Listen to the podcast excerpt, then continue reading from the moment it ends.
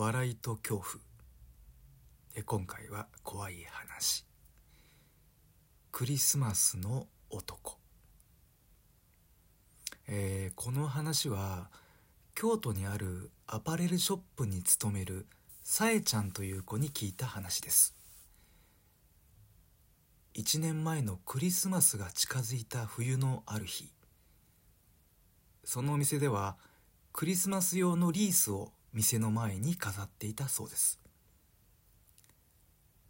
夕方頃誰もいない店内で商品の整理をしていたさえちゃんはお店のガラス越しにリースの前に立ってる男性を見かけたそうです。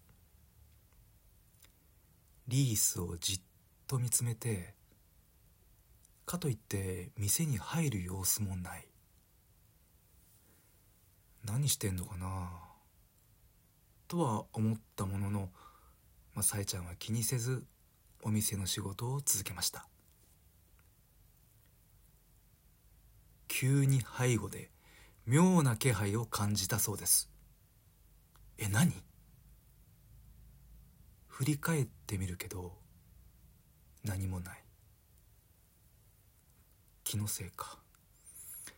そう思ってふと足元を見た瞬間男がさえちゃんの足元にうずくまって見つめていたそうなんです。はさえちゃんはびっくりしてわっとのけぞる。男はもう消えていました。何？何なの今の？心臓がバクバクいって仕事どころじゃなかったそうです。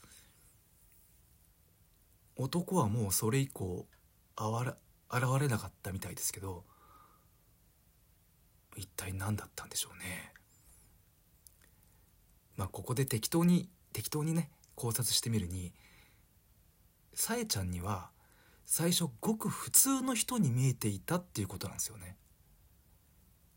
青白かったとか、まあ、血まみれだったとかそんなことなくて普通の人と変わらない感じだったと。でお店のドアは閉まっていたのでまあ物質をすり抜けることができるっていうこと。もしくは瞬間移動みたいなね能力があるのか。あとクリスマスのリースって魔除けの意味もあるそうなんですけど、まあ、今回は効果なかったみたいですね。足元にうずくまって見上げてたことから、まあ煽りの角度が好きなのかなということ、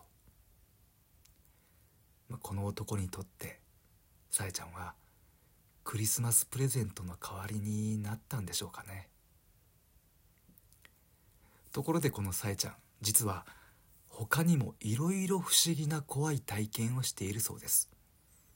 なんと彼女だけではなくて彼女の家族もそういった経験をたびたびしているそうなんですね。今度またいろいろ聞かせてもらおうかなと思っています。